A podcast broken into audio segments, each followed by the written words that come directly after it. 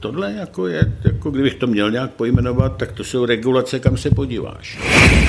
A je nepochybně, že vlastně celá česká energetika se prostě úplně revolučním způsobem promění. Že? Všem nadala, že děláte málo, jste zločinci a Vážení příznivci energetiky nebo lidé, kterým energetika není lhostejná, je tady další díl energetického podcastu. My jsme se v tomhle díle chtěli podívat na Green Deal, tedy takzvanou zelenou dohodu pro Evropu, a jako obvykle to komplexně probrat ze všech stran, ať už co to vlastně znamená, jestli je to hrozba nebo příležitost, jak do toho zapadá Fit for 55 a jak vlastně moc závazné tyhle doporučení nebo konkrétní návrhy jsou. Probereme i jakých odvětví, kromě energetiky, se Green Deal bude týkat a co přinese životnímu prostředí. A jelikož to téma Zelená dohoda pro Evropu je hodně politické, jako hosta jsme si pozvali europoslance Alexandra Vondru příštích dílech máme přichystané zase další energetická témata a zase bychom rádi pozvali další odborníky. Každopádně tento díl s Alexandrem Vondrou je takový trošku na hraně energetiky, politiky a Green Deal je obecně podle mě ohromné téma, o kterém by se mělo mluvit víc, takže pojďme na to. Pane Vondro, díky moc, že jste přijal naše pozvání do energetického podcastu. Jo, tak je čas dovolených. máte to mít. No. Takový čas na, na příjemný povídání o energetice a nové zelené dohodě, eh, což mám pocit, že teď vaše takové trošku srdeční téma, co jsem no, četl poslední rozhovory. To je typická věc, že s tím nejhorším, co jako nejvíc jako ovlivní život nejenom tady, ale všude v Evropě, normálních, obyčejných lidí, tak oni s tím přijdou těsně před dovolenýma, že? aby se to jako tak utopilo v tom rekranském uh, moři, jo. A pokud možno eh, eh, nikdo se tomu moc nevěnoval, protože ty následky samozřejmě budou velký. No. Tak to je jedna z takových typických, eh, co Brusel rád dělá, že jo. Si to vemte, Green Deal samotný, tak co zveřejnili taky před prázdninama, že jo, jestli se nepletu, před dvěma lety. Tu půjčku bilion euro, to bylo před rokem, taky před prázdninama, tak teď ty vlastně důsledky toho takzvaného klimatického zákona, tak ty návrhy teď přišly taky těsně před dovolením. Čili pozor, lidé bděte, jo, říkám, protože uh, třeba v době dovolených často vznikají války. Jo.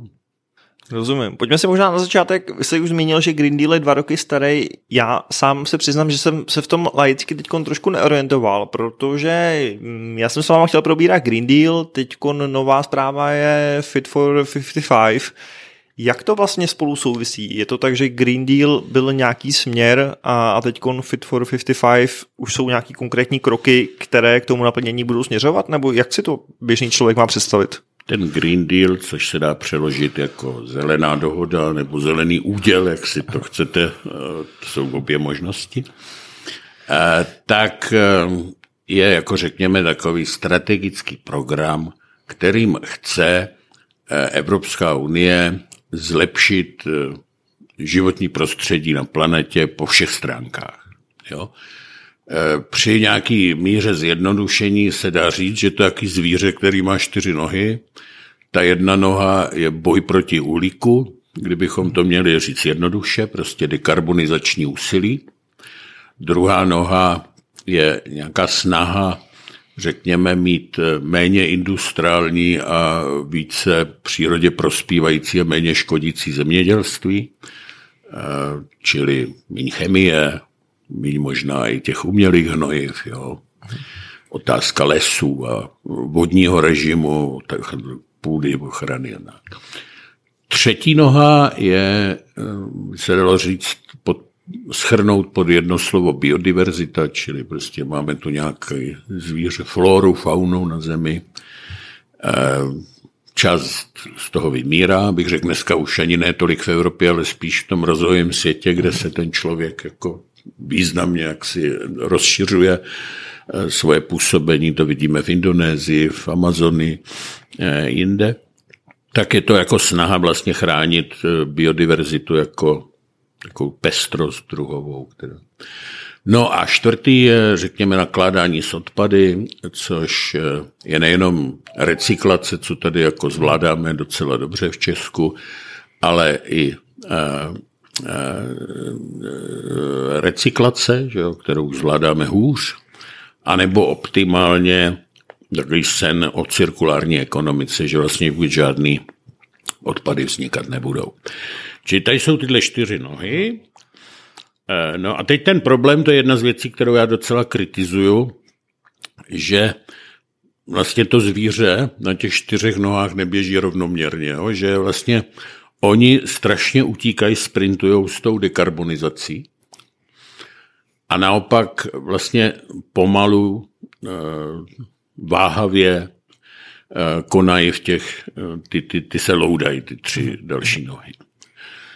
Tam je jako, přičemž pro nás je podle mého soudu tohle špatně, protože eh, ty tři další nohy, tam třeba na příkladu toho zemědělství nebo nakládání s odpady, ty, vlastně ta cena za tu nějakou regulaci, za ty opatření není zdaleka tak vysoká, jako u, toho, vlastně u té mm, cestě k tomu bezuhlíkovému světu.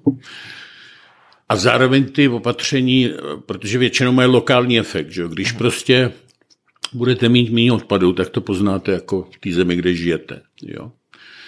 Když budete líp hnojit nebo míň hnojit, nebo budete tam dávat míň pesticidů, tak to jako poznáte na té půdě a vodě, kde žijete v té zemi. E, takže vlastně ty efekty se dostaví rychlejc a ty lidi je dřív uvidějí, jako ty pozitivní, řekněme.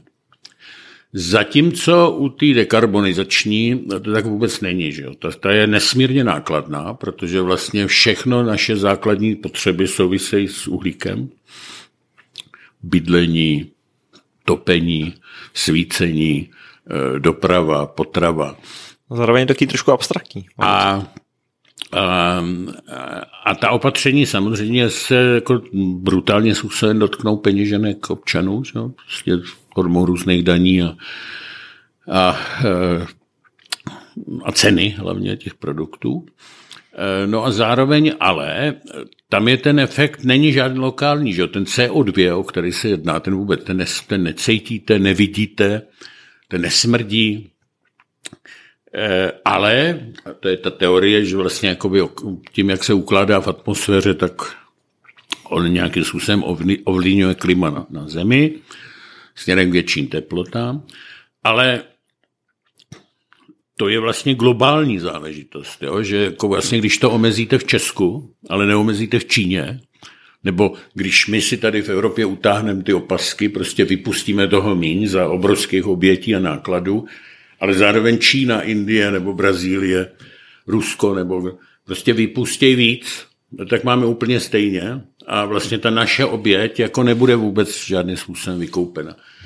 Čili eh, z mého hlediska bych postupoval daleko uměřenějc a, a, a, a, a klidnějc, jako v té dekarbonizační a klidně bych přidal jako eh, v těch třech dalších nohách, aby to bylo jako vyrovnanější. Jenomže, rozumíte, když šáhnete jako na tu energetiku nebo na tu dopravu, tak tam to máte dneska koncentrovaný, ten biznis je koncentrovaný do pár velkých firm. Mm-hmm. Jo? Všude vlastně na západě. No a když jim jako ten navrhující, ten regulátor dá prostě příslip nějakých subvencí a dotací, tak oni na to nakonec kejvnou, že jo? Typický Volkswagen se prostě vydal tou cestou elektromobility, protože jako má vlastně svůj zisk garantovaný v tom biznisu i do budoucnosti. A Zatímco to jako zaplatí vlastně ten zákazník, že jo, na té ceně, na těch daních, ale to se nějak rozloží v čase, čili tady se ten zákazník nezmobilizuje, aby pokud mu třeba nezražíte, že jo, daně jako na benzín nebo na naftu, jak se stalo ve Francii, tam reagovala ta ulice velmi rychle. Ale tady prostě zatím ticho po pěšině, biznis se přizpůsobí. Kdežto třeba v tom zemědělství, tam nemáte jeden hráč. To jako u nás je Babiš třeba silný hráč tady, že jo? ale ve Francii, v Německu, to jsou prostě miliony sedláků. No a ty se zvednou hned, že jo? Při bydle vemou traktory, hnůj a teď jako jedou na Brusel, že jo, s těma traktorema. Takže tam oni se bojí. Jo? Takže tam proto vlastně se postupuje jako pomalu. Zatímco tady si prostě nakoupí těch pár velkých globálních hráčů slibem prostě nějakých regulací a dotací a subvencí.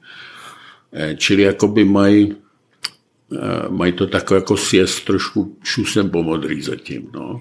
To jsem se možná chtěl zeptat, jaký je ten důvod, ale neexistují nějaký cost-benefit analýzy, že, který jako dokládají co, o čem vy mluvíte, že kdyby se víc investovalo do těch zbylých třech rohou, že to má vlastně lepší výsledky? Ale cost-benefit. Všechny kroky, které navrhuje Evropská komise, by měly z definice, to dokonce to má uložený prostě v právních předpisech, být doprovázeny impaktovanými studiemi. Prostě nějaký impact assessment, jo co to bude prostě všechno znamenat, nejenom globálně, ale i pro každou členskou zemi zvlášť, jo, protože není mezi nima eh, ty země jsou, mají různý prostě ekonomický, geografický, sociální, kulturní podmínky. Že?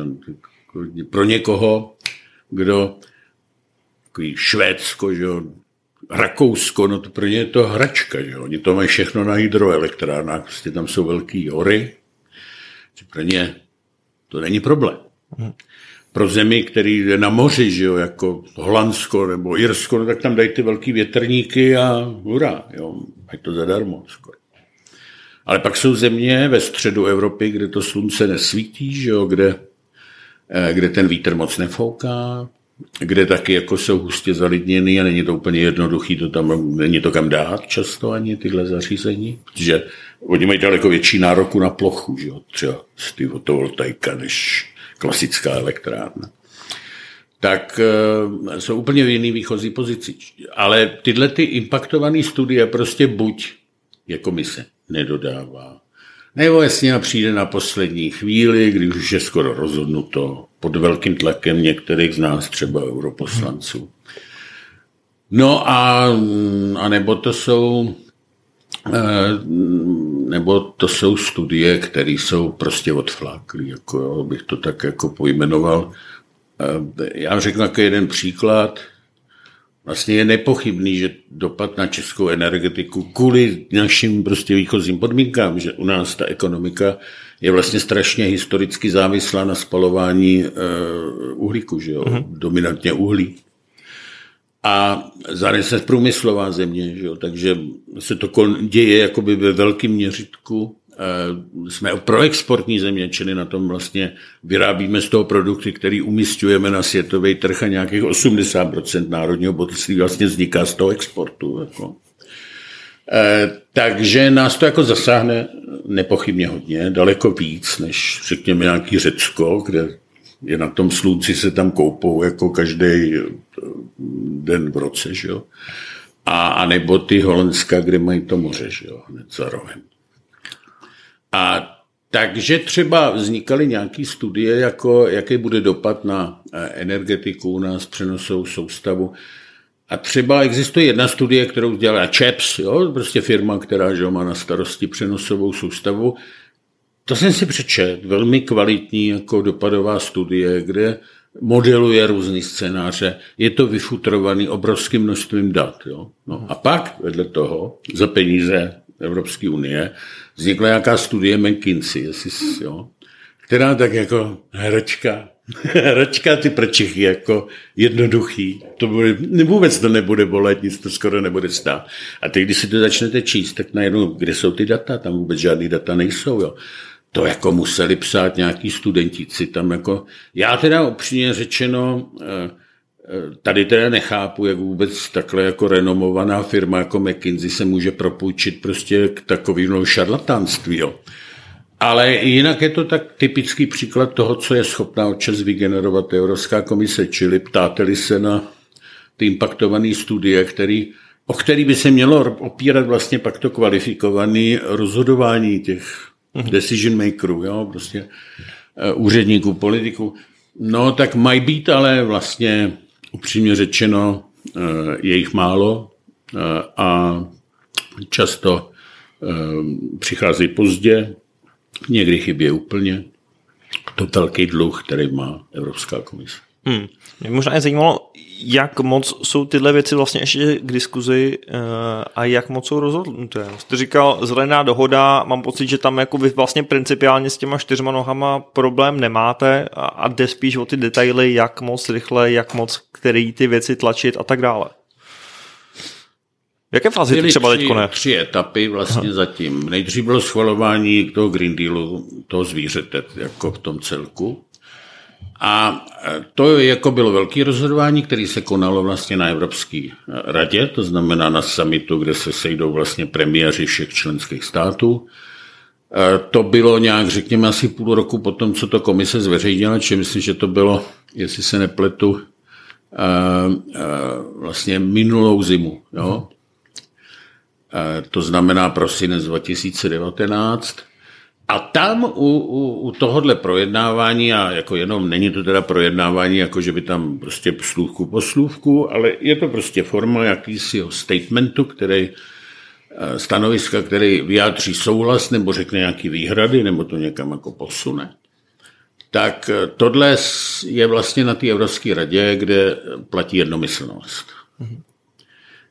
Poláci si toho byli velmi dobře vědomi a proto si tam třeba prosadili výjimku, jako tvrdě oni bojovali, že pro ně se nebude vztahovat jako cíl ten bezuhlíkový svět nebo ta, ty nulové emise v roce 2050. My jsme řekli, my to nedáme, my jsme prostě zemí nejvíc závislá na uhlíku v Evropě, pro nás je příliš brzo, nedáme to.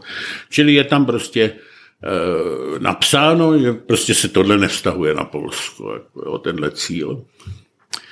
Andrej Babiš tohle bohužel teda selhal, protože jako to ani jako, mohl se připojit, jako celkem jednoduše, protože ty argumenty pro to Česko by se tam našly taky, že jo, jsou tři nejvíc vlastně jako na uhlíku závislý země, Polsko, my a Německo, jo, v Evropě. On si stanovil jiný cíl, že jako vybojuje to, že jádro bude či, braný jako čistý zdroj.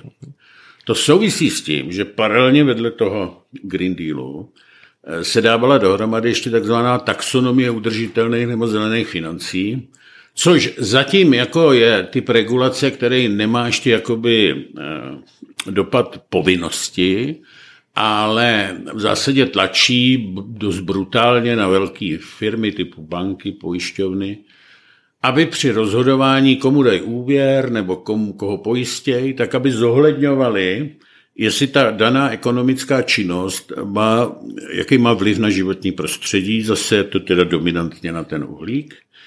A podle toho, jako to klasifikuje, proto taxonomie, na aktivity, které jsou jako takzvaně čistý, to znamená neemisní, pak jsou, tak jsou, pak jsou ty špinavý a mezi tím jsou přechodový jako nebo transitní, typicky jako plyn vlastně tam bude, kdy jasný třeba, že pro Němce, když se zdávají uhlí i jádra, no tak jako bez toho plynu nemají šanci, že jo? to všechno nemůžou opřít o slunce nebo vítr. A hydroelektrárny nemají fakticky. Jo? Takže že se vybojuje, že to jádro jako bude mezi těma neemisníma, což je vlastně pravda, že jo? protože jádro, když vzniká energie z záte, si nic neemituje, že jo? na rozdíl od plynu, kdy tedy emituje že jo? CO2. No, jenomže tohle jako naráží samozřejmě na tu zabedněnost tam těch zelených, na hysterii Němců, že jo, a pár dalších zemí, který se pod nějakým nesmyslným jako psychóze z Fukushimy nebo z Černobylu jakoby rozhodli jádro nepoužívat a tím pádem ho jako nemůžou jakoby podpořit v tomhle smyslu. Jo. Takže tady sice český premiér jako takzvaně bojoval, ale výsledek je, že domů nic nepřivez, protože mu to nepodařilo zatím jako tohleto překonat. Čili to byla jedna věc, kdy my jsme do toho mohli trochu hodit vidle nebo něco si pro sebe jako a nebo bojovali jsme si nic. Pak přišla druhá, druhý moment, ten byl loni v létě vlastně, kdy se schvazovala ta půjčka, bilion eur, vlastně si Unie bere, nad, z toho je ten plán obnovy, že, dneska, který se schvaloval. A to, že to se úředně, jako ne, politicky se to zdůvodnilo, že to je jako kvůli covidu, jo? prostě se ekonomiky byly zastaveny. V Evropě byl obrovský strach z toho, že vlastně se znovu rozjede krize jako eurozóny, že jo? protože když bude míň, prostě když bude více zadlužovat Německo, tak se ještě nic neděje, protože je to vlastně země fiskálně v pořádku, takže má prostor nějaký, stejně Češi, jo? ale Italové, Řekové nebo Španělé už hodně zadlužený, že jo? ten prostor nemají. A teď vlastně, že jo, zastavila se výroba, spadly výběr daní, že jo, byly velký výdaje na, na tu zastavenou ekonomiku, na ty různé sociální, zdravotní programy. Takže oni měli strach, že se vlastně bude opakovat to, co bylo před deseti lety, krize eurozóny, která tu eurozónu už položí. Čili kvůli tomu se vymýšlela ta půjčka, která vlastně zachrání Itálii, Řecko, Španělsko dopředu. Jako, jo. A, čímž si zavázali to jižní křídlo vlastně. A aby to, protože kdo bude, že jo, tyhle země budou dostávat, ale důležitou se ty země, které budou dávat, že jo, ty peníze. A to je dominantně Německo. A v Německu by ale nikdy neprošlo u ústavního soudu i politicky, že by Německo se stalo trvalé zemí, která dotuje, že jo, se zákona jako evropský ty chučí, jo, prostě, protože to je o nějaký produktivitě práce.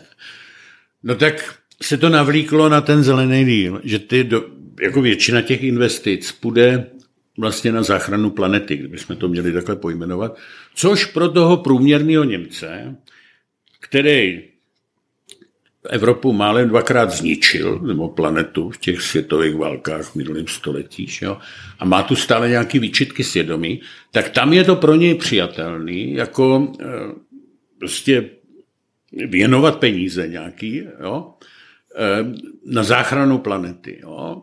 Čili kdyby to bylo jako jenom na záchranu Itálie, tak e, je to problém. Že? A teď teda samozřejmě, že víc těch peněz půjde na Itálii a na Španělsko, čili jim to pomůže. Třeba pro nás půjde míň, že to tam, jako já se na tohle upozorňoval a říkal jsem, že to je důvod do toho hodit vidle, že? protože jako pro nás to není dobrý tenhle ten návrh. Ale Babiš opět souhlasil, jako zdal to prostě, jako jo. No a tím to prošlo vlastně v momentě, kdy tam bylo po druhý se mohlo zavětovat, že to schválila schvalovala Evropská rada. No a pak přišel ještě poslední moment, byl teď v zimě poslední, kdy oni nastartovali ten bicykl jako dekarbonizační a přišli s tím eh, zákonem, eh, klimatický zákon, jako od Timmermans, Franz, který to má na starosti, a to je ta naše Bible, jo. tak ten vlastně stanovil nejenom, jako jednak ten cíl už jako v právní formě, protože ten Green Deal je samotný, to je jenom knížka, že jo, nebo text, ale tohle už je zákon a ten vlastně stanovil ty, ty dva cíle, že do roku 2050 nula za celou EU, Polsko nemusí, ale někdo prostě půjde do mínusu, to, protože třeba má hodně lesů, tak víc pohltí než to. No a pak do roku 2030, což je úplně ta největší zločinnost, jako jo, že se to sníží k minus 55, což je proti stávajícímu závazku, který tak, jako bych řekl, byl na hraně minus 40 jo, uh-huh. za těch 10 let, tak eh, je to přeci jenom těch minus 55 je strašně moc. Jo, strašně moc. A tohle to se schválilo opět tam byla ještě příležitost do toho hodit vidle, po třetí na té Evropské radě nezaznamenal jsem ani pokus tentokrát, jako ze strany české vlády. No takže říkám, vlastně je vymalováno, eh, ty základní cíle jsou schválený. Jo.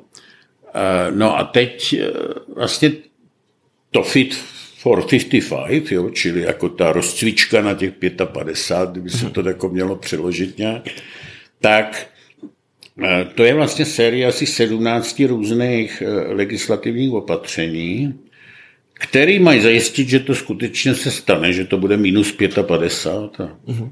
tak dále, jako k nule. Čili to už se týká toho, jak to udělat, aby, aby se snížily emise v dopravě, osobní, eh, námořní, letecký, jak to udělat, aby, aby se mm, vlastně boj s uhlíkem promítnuli do dalších aktivit, jako právě třeba vytápění domácností, které zatím nejsou regulovaný eh, tím eh, vlastně obchodem s emisníma povolenkama, hmm. kde už ty velké třeba elektrárny nebo cementárny dlouhodobu jsou. Eh, jak tam započítává pohlcování v, les, v lesích, že? protože hmm. CO2 se jako lesy pohlcují, naopak ty neemitují. No, prostě celá škála, jak nastavit emisní normy automobilkám, aby prostě už neprodávali auta prostě se spalovacíma motorama a tak dále, a tak dále. A z nich, a tím vlastně končím tady tohle, svoje jako delší to vyprávění, vlastně z těchto těch 17 opatření jenom asi tři nebo čtyři budou ještě nějakým způsobem putovat do, do parlamentu členských států ke schválení, ale už to není na bázi koncenzu, většina. A ty ostatní, tam ty už se schvalují podle vlastně pravidel o vnitřním trhu. To už vůbec do národních parlamentů nejde, to jsou ty prostě uh, rozhodnutí nebo uh, uh, uh, nebo nařízení Evropské unie, ty, ty autáky, nebo to topení. Mm-hmm. Čili to už bude jenom o tom hlasovat Evropský parlament, kde stačí většina a, a, a, a sektorové rady, prostě podle toho, jakýmu ministrovi to přísluší, ta kompetence, tak v těch radách ministrů se to bude schvalovat taky většinou. Čili tam už Česko, pokud si nenajde nějaký spojence, eh, moc šancí to ovlivnit mít nebude. Takže eh, já si myslím, že to zákaz prodeje těch aut se spalovacím motorem do 35 bylo takový možná nejvýraznější, nebo média v Čechách si to všímali třeba nejvíc. To víceméně bude teda procházet ještě nějakým jako finálním schvalováním, ale vy neočekáváte, že by to třeba neprošlo. Ta komise, když před těma 14 dny, myslím, seděla a projednávala to a pak to schvalovala, to bylo nějakou středu, teď je to asi dva týdny, tak měla na stole tři návrhy.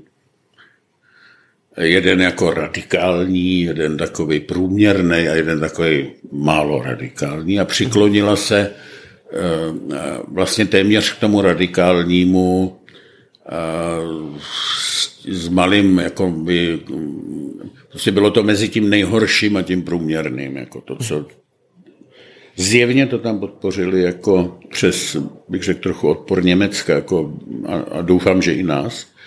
Nevím, ale Jourový se na to nikdo neptal, měli byste se jako taky na to ptát. Jo. E, ale myslím si, že ty státy, které mají jako silný automobilový průmysl, tak do toho jako se neřítili, že jo? protože jich se to dotkne zase víc než ty země, které automobilky už žádný nemají, nebo prostě to nevyrábí jako Holandsko právě. Jo. Eh, ale že tím nakonec převážilo vlastně tlak těchto těch zemí, který možná si můžou dělat naději, že třeba tam některé nové automobilky, jako na ty elektromobily, teď přijdou na zelený louce. Že? Že ono, je to často o nějakých investicích nových i na zelených loukách.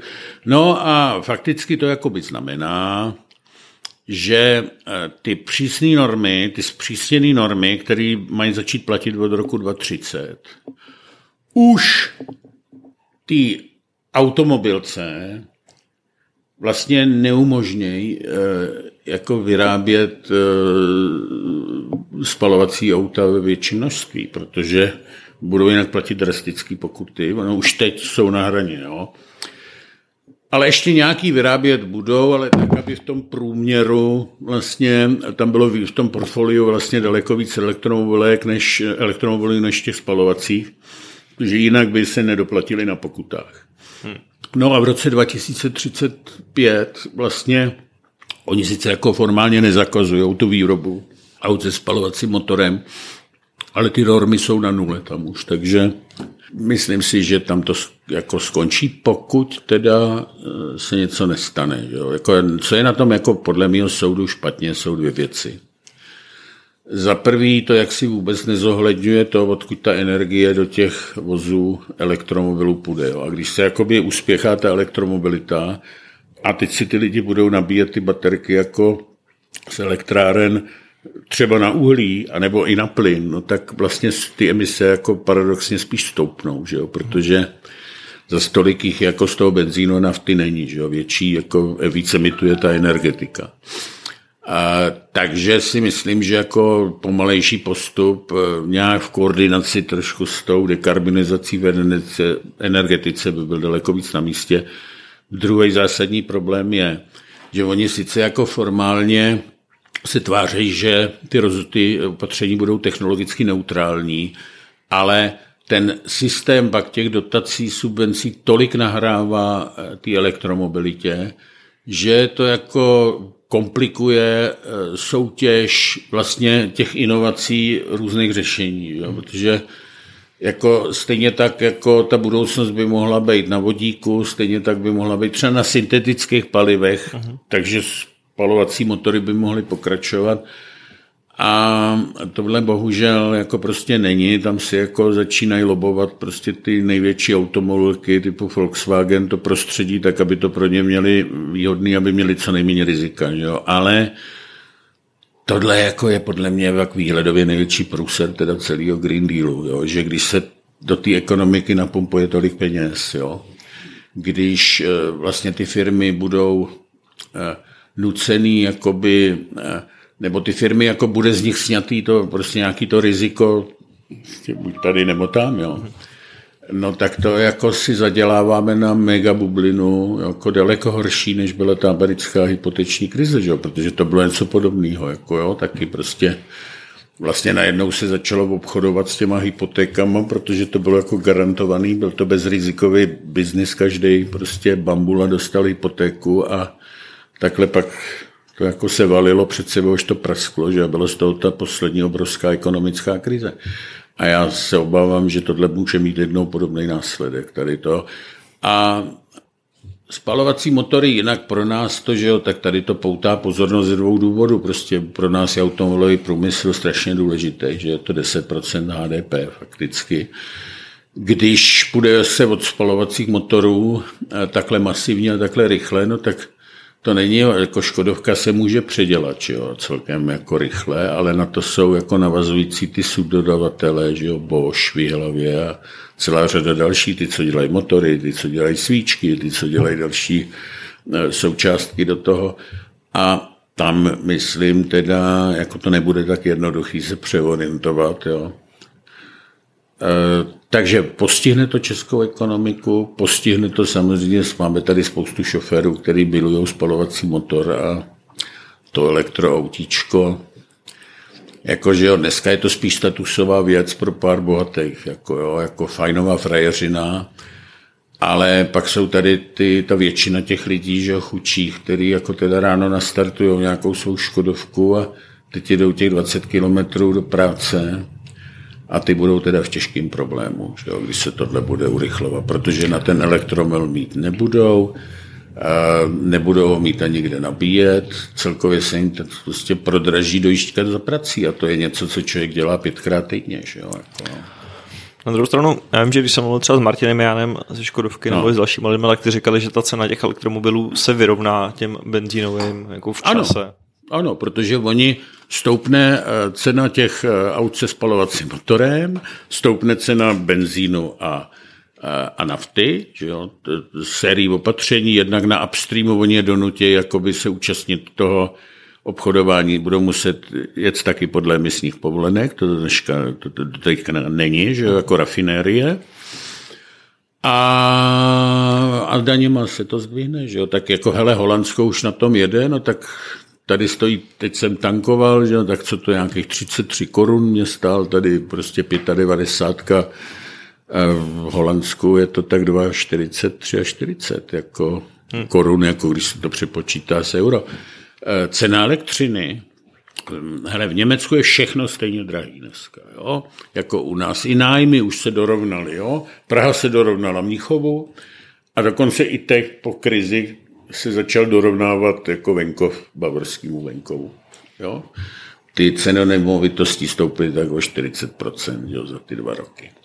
No, jediný, co je v Německu draká dražší, je elektřina. Tak jako už teď, že tam totiž platí jako ten konečný eh, konzument jako všechny ty náklady, které vznikají v souvislosti s obnovitelnými zdrojemi. U nás to zatím platí průmysl, jasně většinu. Že jo.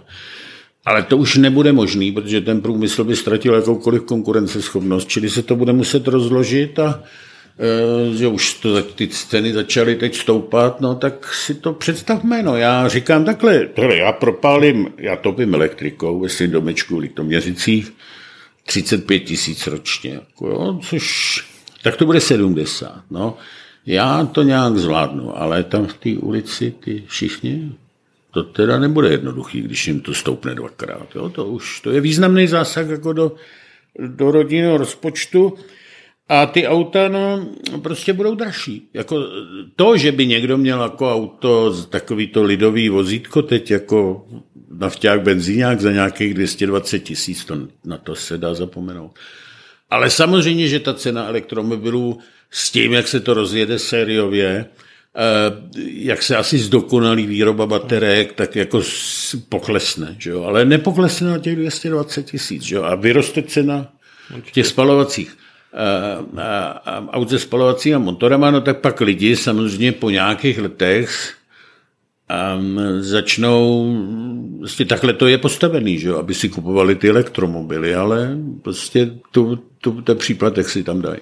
Mě možná je zajímalo, hm, co ještě jiného myslíte, že nebo jaký důsledek jiný to bude ještě pro takový běžný český uživatelé nebo obyvatelé, a nebo možná i v těch jiných zemích, protože mě z toho trošku působí, jak říkáte, že vlastně my jsme ty jediný, kdo by proti tomu měli protestovat a že zbytek Evropy nadšeně eh, Green Deal schvaluje nebo tady tu cestu kde Hele, je to nakročení k silně, ať tak či onak, je to nakročení k silně regulované ekonomice. Jo?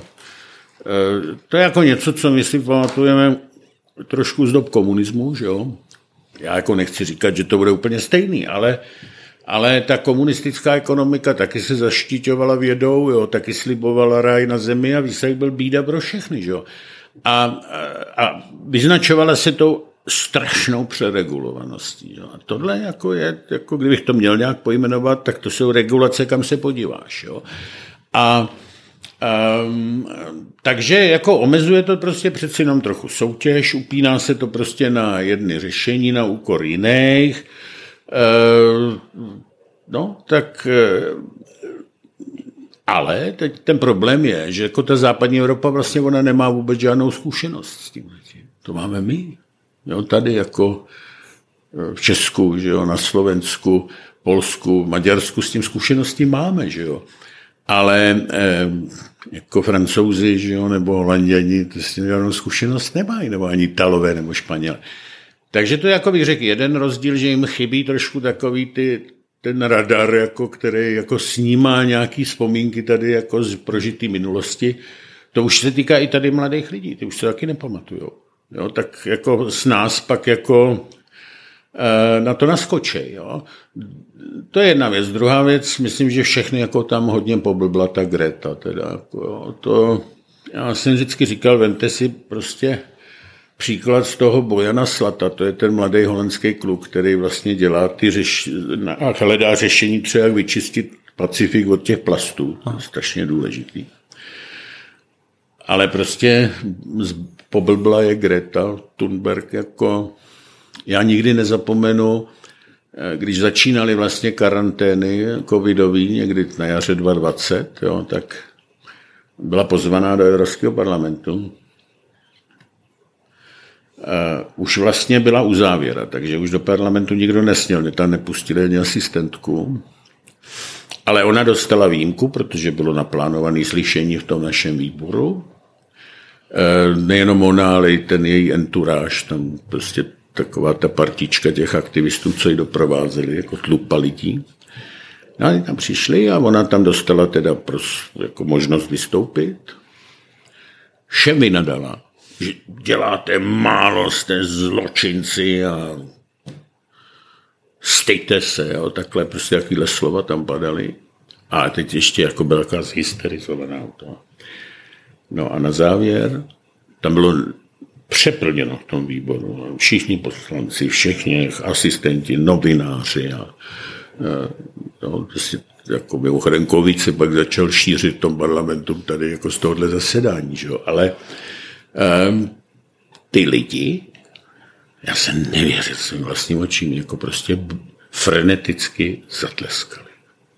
Jako bravo. Ona jim vynadala, Oni jí zatleskali. Tohle jsem jako nikdy dřív neviděl.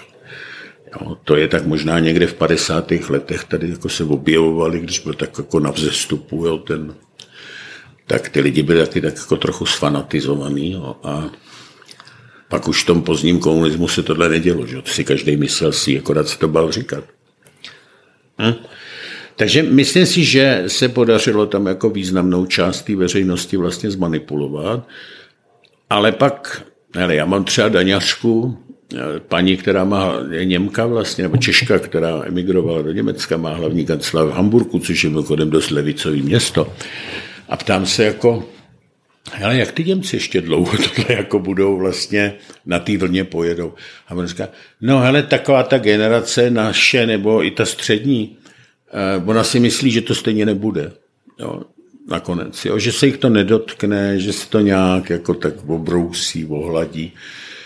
Um, no tak uvidíme. Teď prostě podle mě, až přijde skutečně nějaký ten náraz, tak uh, uvidíme. Ve Francii se ty bouře zdvihly před pár lety a, a najednou zajímavá situace. Teď ten náš předseda výboru pro životní prostředí je Pascal Canfin, to je francouz, původně zelený, který pro francouzský zelený byl moc zelený a Macron po něm tehdy nějakým způsobem jako z pr důvodů šáhnul, protože on asi deset let řídil Wildlife Fund eh, v Evropě, což je prestižní jako nevládka, která se zabývá ochranou zvířat. On je zelený jak brčál, ale teď, když vlastně komise součas tam dodala do toho návrhu eh, vlastně dvě opatření, které se francouzi moc nepřáli, jednak eh, to rozšíření vlastně na to topení a pak to rozšíření na tu osobní dopravu, tak najednou tenhle člověk o Timmermansovi, který prosadil tu, tu, tu, tu, tu radikální podobu, tak veřejně říkal, že jako se změnil zásiček, který jako hasí požár planety před globálním oteplováním v pyromana, který tady nám chce zažehnout eh, požár sociálních nepokojů. Jako jo. Takže myslím si, že eh, si jako v těch zemích, kde je trochu bouřlivější ta veřejnost, jo, Německo v tomhle zatím, to je papiňák, který jednou bouchne a pak si budeme divit, jo, ale, ale je vlastně disciplinou. Když ty francouzi, tam ty pojistné ventily, jak fungují, že stávka každou chvíli někde, tak tam ty obavy už dneska jako panujou. Jo. Možná na závěr, aby jsme to nekončili tak pesimisticky. Víte, jak se říká, že každá krize může být příležitost, eh, je ta zelená dohoda i příležitostí v některých věcech, když dáme, teď jsme se hodně jako bavili o těch mínusech, jsou tam i nějaký plusy? Ne, tak eh, říkám, jsou tam určitě plusy, když bychom se podívali na tři zbývající nohy a tam začali konat, tak si myslím, že to je nesmírně důležitý, že jo? My jsme eh, lepší nakládání s vodou. Jo, my jsme střecha Evropy, jo, ta voda tu teče, že jo, to vidíme prostě sucha, hned to cítíme. A známe i ty rychlé záplavy, že jo, když pak jako spadne hodně vody na ten vysušený povrch, že, tak se to nevsakuje a spláchne to, co tomu stojí po cestě. Lesy, že jo, to je třetina území tady tradičně a teď jako velká část těch lesů dostala velkou dardu s kůrovcem, že? čili nás to ještě znevýhodníme, protože v té bilanci celkovým budeme schopní teď ty další roky pohlcovat méně uhlíku, čili jako na to ještě doplatíme takhle. Jo. Takže kdyby se ta opatření napnula směrem jako k záchraně českých lesů, s větší pestrou eh, skladbou, k vodohospodářským opatřením, anebo i opatřením prostě s vodou, které jsou přírodě blízká. Jo. Já nemyslím si, že všichni řeky musí být regulovaný betonovým korytu. Jo. Kdyby se používalo méně pesticidů, že jo. kdyby eh, zejména v těch erozně eh, jako riskantních polnostech, jo, to znamená svahy, jo, tak tam nebyla ta kukuřice a ta, že to, to, to eroduje že jo, půdní, půdní profily. A, tak jo, kdyby prostě e, se alokovalo víc prostředků třeba do tohohle, tak si myslím, že to je výborné.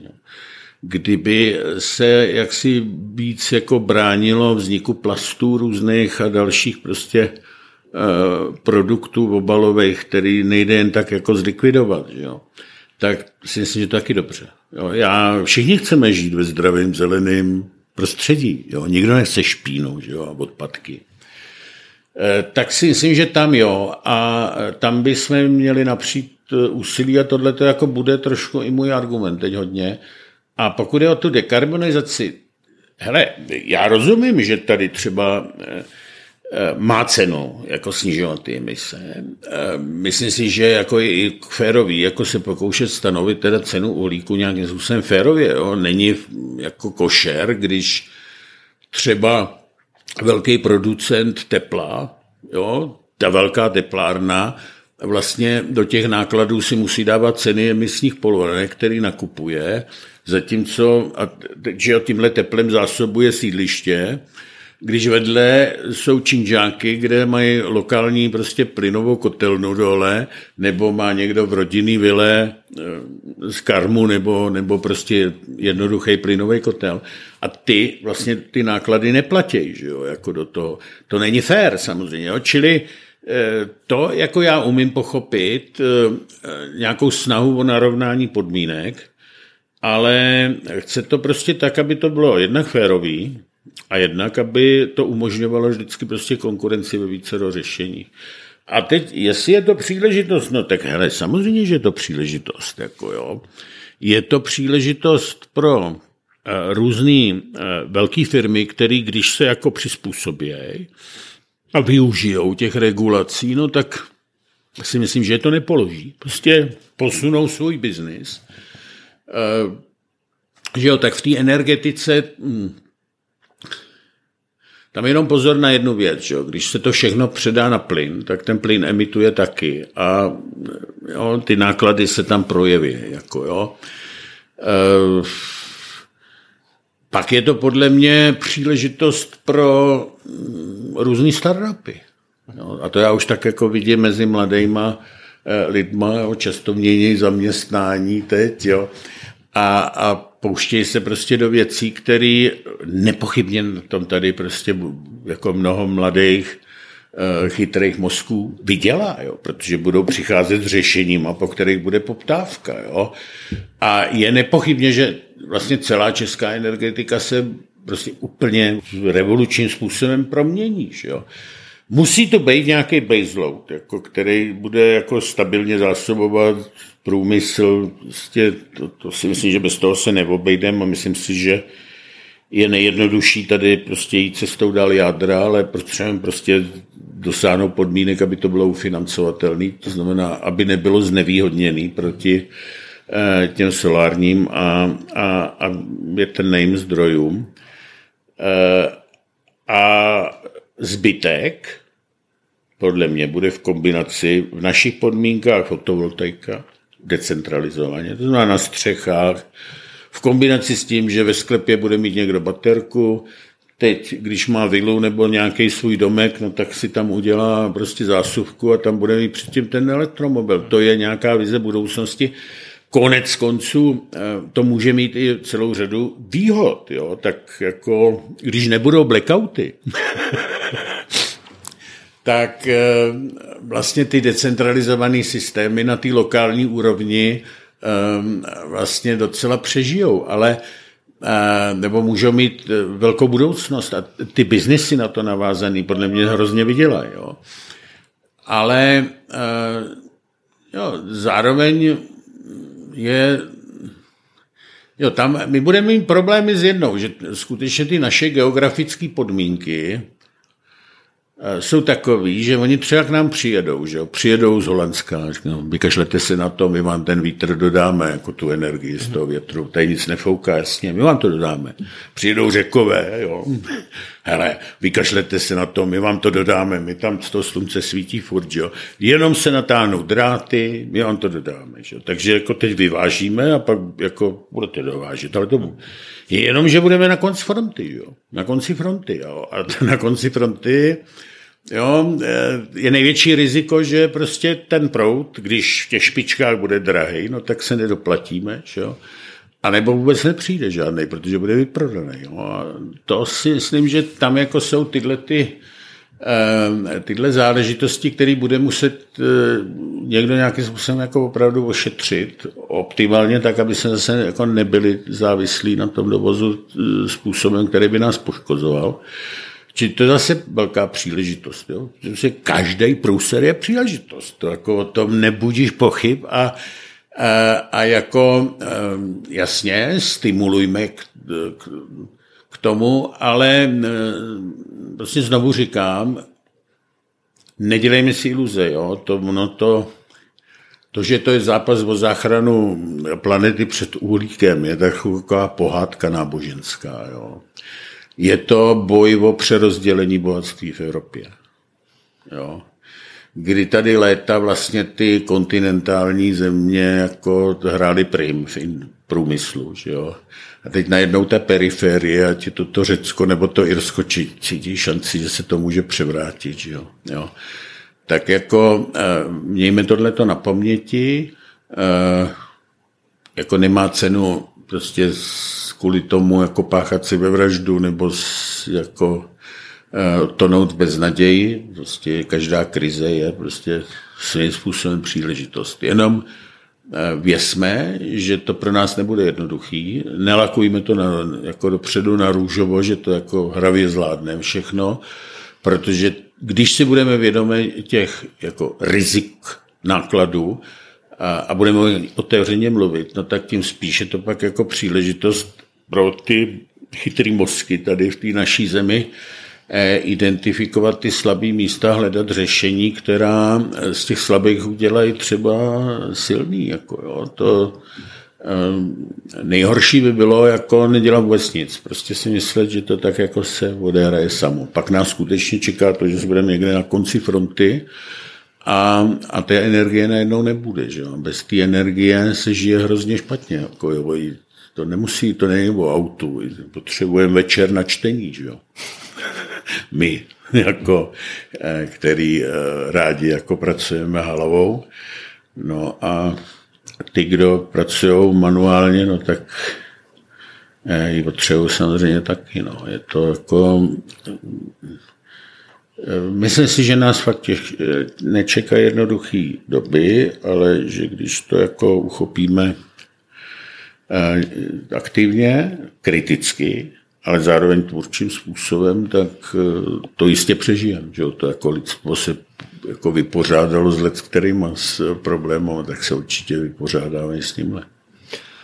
Díky moc, pane Mondro. Myslím si, že jsme Green Deal probrali nejen z toho energetického hlediska, ale i ze všech možných a ono to tady u těch komplexních otázek samozřejmě je hodně komplexně, nedá se to vytrhnout bez kontextu, takže díky moc za váš čas a že jste s náma sdílel. Tak toto byl další díl energetického podcastu. Aleksandr Vondra z ODS přijal pozvání. Díky moc vám všem, kteří jste poslouchali a kteří jste se třeba něco nového naučili nebo získali nějakou novou perspektivu nebo si ujasnili, co si vy o zelené dohodě pro Evropu myslíte.